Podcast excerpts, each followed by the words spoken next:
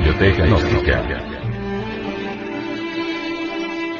Centro Bibliográfico y Cultural. Libro.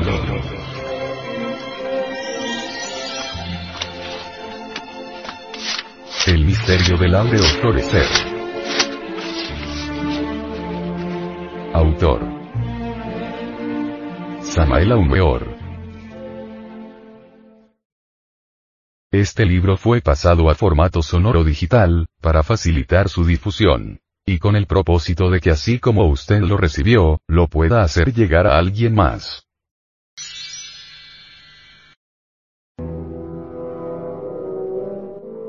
Capítulo 10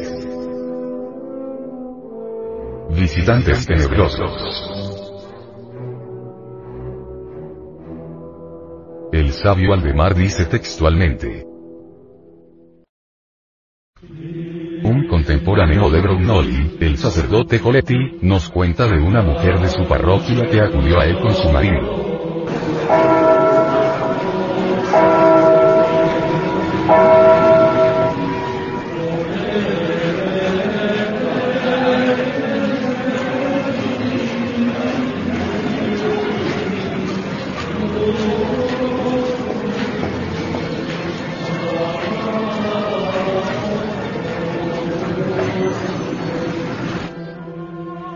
Ella era devota y de buenas costumbres, pero desde hacía 10 años estaba acosada por un tal espíritu que de día y de noche le sugería lo deshonesto, y hasta cuando no dormía procedió con ella como un incubo, por lo que no era en modo alguno un sueño lo que parecía. Mas no logró obtener su conformidad, permaneciendo ella inquebrantable. Así, el exorcista no tuvo más que pronunciar el praeceptum leviticum contra el demonio y en adelante ella se vio libre de él.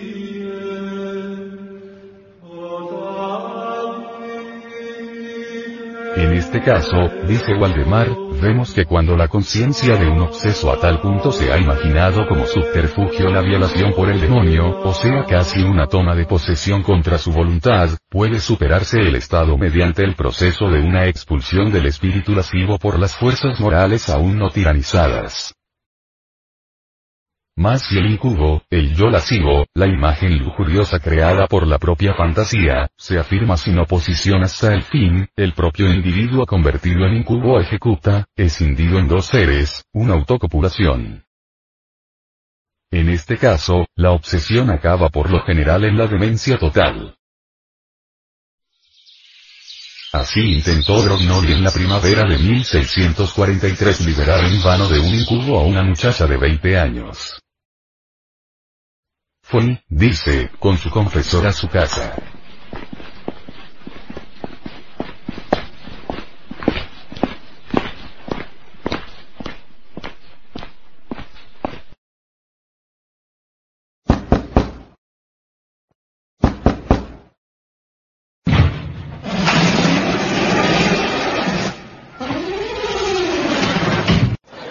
Apenas hubimos penetrado en ella, el demonio, que estaba entregado a su tarea, se escurrió. Hablé entonces a la muchacha y ella me contó con pelos y señales lo que hacía el demonio con su persona. De su relato no tardé en comprender que, aunque ella lo negara, había dado, no obstante, una conformidad indirecta al demonio pues cuando notaba su aproximación por la dilatación y vivo costilleo de las partes afectadas, no buscaba refugio en la oración ni invocaba a Dios y a la Santa Virgen en auxilio, ni al ángel de la guarda, sino que iba corriendo a su habitación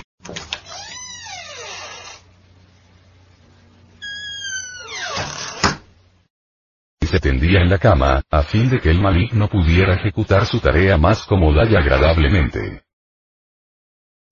Cuando traté de despertar en ella, en conclusión, una firme confianza en Dios para liberarse, permaneció indiferente y sin eco, notando yo más bien una resistencia, como si no quisiera ser liberada.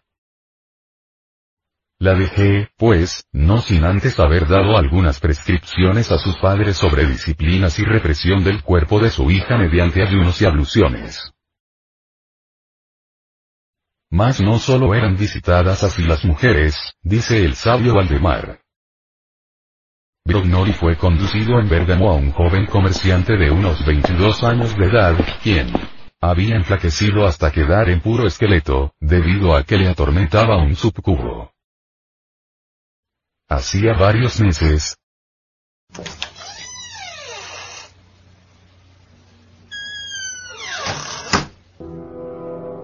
tenderse en su cama, se le había aparecido el demonio en la figura de una muchacha extraordinariamente bella, a la que amaba. Al gritar contemplando aquella figura, ella le había instado a que se callara, asegurándole que era en verdad la misma muchacha, y que debido a que su madre le pegaba, había huido de casa, acudiendo a la de su amado. Él sabía que aquella no era su Teresa, sino algún trasgo. No obstante, tras alguna plática y unos abrazos, la llevó consigo a la cama. Después le dijo la figura que, en efecto, no era la muchacha, sino un demonio que le quería, uno de sus dios diablos y que por eso se unía a él día y noche.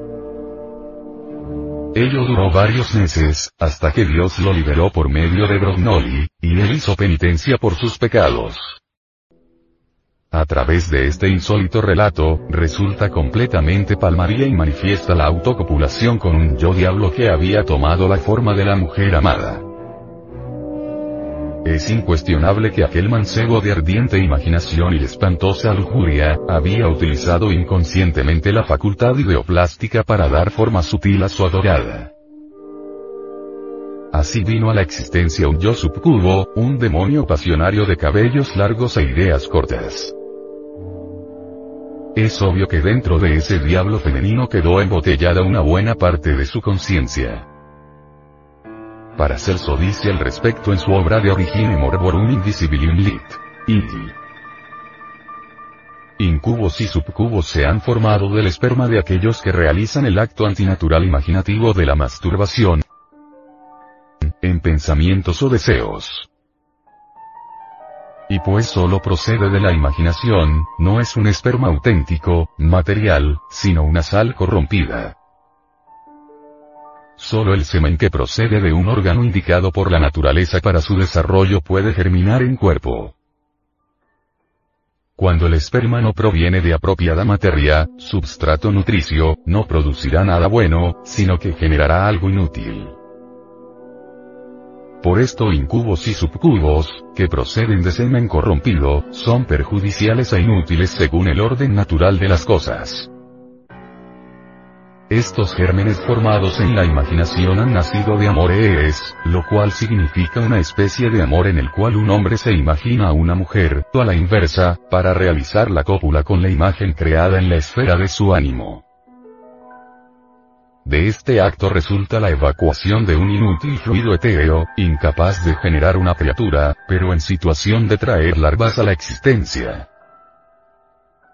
Una tal imaginación es la madre de una exuberante impudicia, la cual, proseguida, puede tornar impotente a un hombre y estéril a una mujer, ya que en la frecuente práctica de una tal imaginación enferma se pierde mucho de la verdadera energía creadora.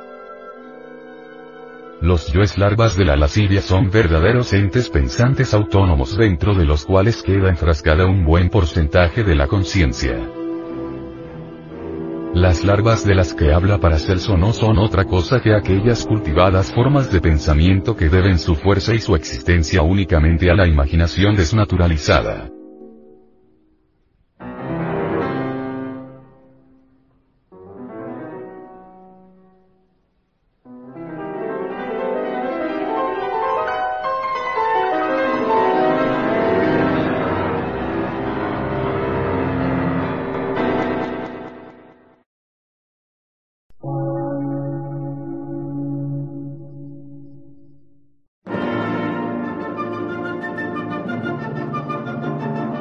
Emisora, gnóstica, transmundial.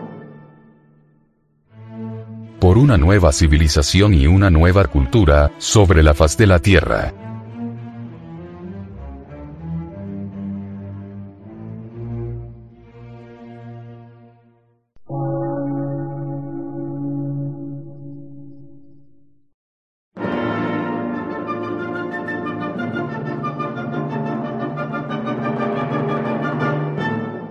Órgano de radiodifusión científico, artístico, místico y filosófico de la Asociación Colombiana de Centros de Estudios Gnósticos, Antropológicos, Psicológicos y Culturales, AC.